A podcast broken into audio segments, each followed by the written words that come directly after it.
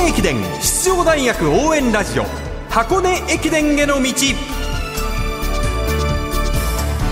出雲全日本そして箱根学生三大駅伝すべてを実況中継する文化放送ではこの箱根駅伝への道でクライマックスの箱根駅伝に向けて奮闘するチームを応援紹介しています。箱根駅伝への道。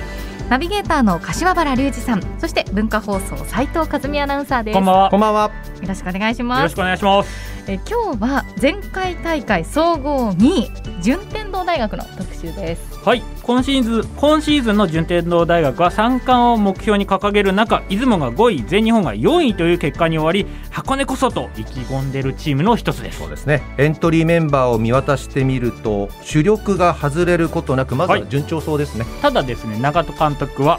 良くも悪くもいつものメンバーとおっしゃっていました。これ実は何何を言いたいかと言いますと、やっぱり伸びしろを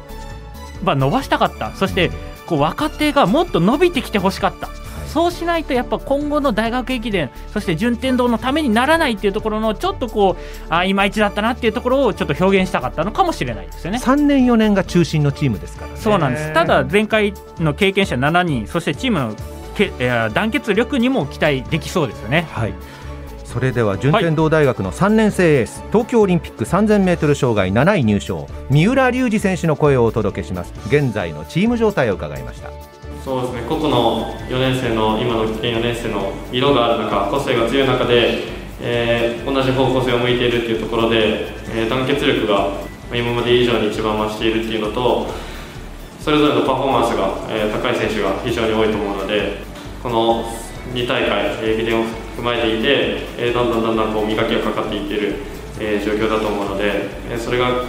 まあ、箱根で爆発すれば、えー結果は自分たちの希望のところまで到達すると思うので、えーそういったその可能性伸びしろっていうのがあるのがこのチームの、えー強みじゃないかなと思ってます。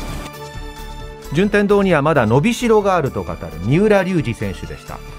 この伸びしろの部分三浦選手自身が前回大会エース区間2区で11位と故障を抱えながらの出場だったこともありますけれども他の伸びしろもあるようですね。はい。今回は特に5区候補の鹿間俊介選手に注目です、はい。長門監督がおっしゃるにはこの鹿間選手前回大会は実は意気込みすぎていて本番前にピークアウトしてしまったと。うん。いうことでしかしその状態で区間5位という結果を出しているのでこればっちり状態を合わせてくれば区間賞。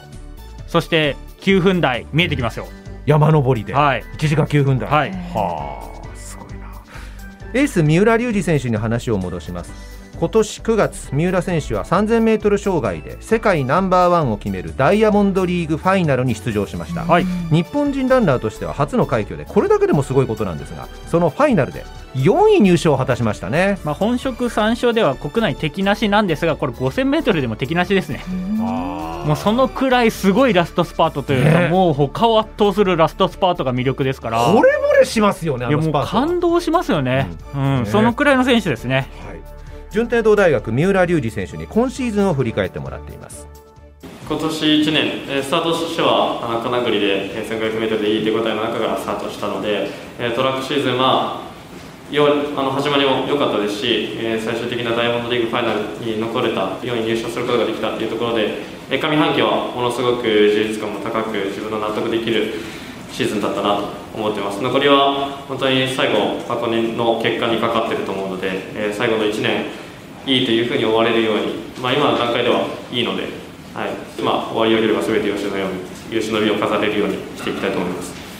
順天堂大学3年生三浦龍司選手でした。さあ、今シーズンは洛南高校の後輩、駒澤大学佐藤啓太選手に駅伝で2度も負けているので、今回こそは一緒になったら勝ちたいということも言ってましたので、出雲も全日本も2区を走って、はい。駒澤の2つ下佐藤啓太選手に14秒先着されてるんですね、そうなんですよ。だからこそ、今回こそっていうところもありますし、またこれ、あの、他の選手たちも、実業団にいた選手たちに聞くとですね、やっぱり実は箱根駅伝でのこの距離を踏むトレーニングっていうのは、実は有効だったってことを結構言う選手が増えてきて、3000メートル障害の選手で、5000メートルとか、あ実は、まあ、今回、今日、法政大学の坂東選手とかにも、はい、あの、富士通なので聞いてみたら、実は、やっぱあの地味なトレーニングっていうのが大事だった。ってことを言ってましたね。はあそう土台作りにはぴったりなんですねやっぱりね。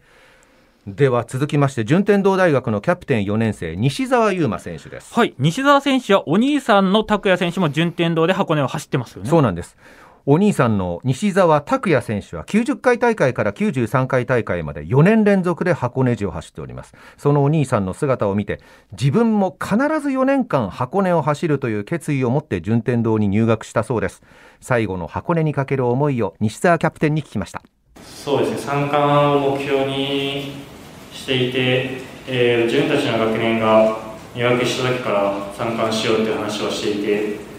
えーまあ、いつも全日本で全く歯が立たなかったというか、えー勝負できなかったっていうのは、えーまあ、自分としてもそうですしチームとしても悔しい思いがあるので最後箱根駅伝だけはっていう気持ちは、えーチーム全体的にも意識高くやっていることですし、えーまあ、個人として、まあ、この箱根駅伝を目標に中学高校も陸上やってきましたしこの4年間優勝するっていう気持ちでやってきたのでいろいろお世話になった方への感謝の気持ちだったり、まあ、兄の対す兄に対する気持ちだったり、まあ、今の4年生のチームでやってきたこのチームに行って最後笑って終われるような結果を残せるようにしたいなというふうに思います。ナスコンのユニフォーム紅白のたすき順天堂大学のキャプテン西澤優馬選手でした。この西澤選手、この会見中に、まあ、とある病気を抱えながら競技を続けてますということを言ってくれたんですよね。びっくりしました、はい。発症の原因がわからないため国が指定する難病の一つとされています。潰瘍性大腸炎なんですね、大腸の粘膜に炎症が起こることで下痢腹痛血便といった症状が現れます西澤選手は大学2年一昨年の秋頃から症状が出始めて3年生となった去年の夏潰瘍性大腸炎と診断されました、うんそれ以降薬を飲みながら競技を続けてるんですけどそういった苦労を抱えていることが全くわからないほどしっかり走れてますよね、ここまあ、までそうですし、またここまでしてもやっぱり箱根駅伝、そして三冠を目指したいっていうところで、やっぱり駅伝、そして箱根っていうところに相当魅力を感じてくれてるんだろうなと思うと嬉しいですよね。そうですね。最後に順天堂の指揮官長戸俊介監督の声をお届けします。三冠を狙う駒澤箱根駅伝ディフェンディングチャンピオン青山学院。この壁を越えるための鍵を伺いました。主導権を握らせないっていうことが大事なのかなというふうに思ってます。でまあ、えー青山学院大学さん駒澤大学さんではない中大さんだったり国学院大学さんだったりそういう前半から行きたいだろう勝負したいだろうなっていうようなチームと一緒に逃げていきたいなと。で追わせる点追われるような展開にならないと勝ち目はないんじゃないかなっていうふうには思ってます。なるほど。順天堂大学長戸俊介監督でした。はい、長戸監督は三浦選手には、あまあ、期待しているが、頼るで頼るようでは勝てないということは、これはもちろん、まあ、そういうこと、まあ、前回大会、2区走って区間10位ぐらいの成績だったけど、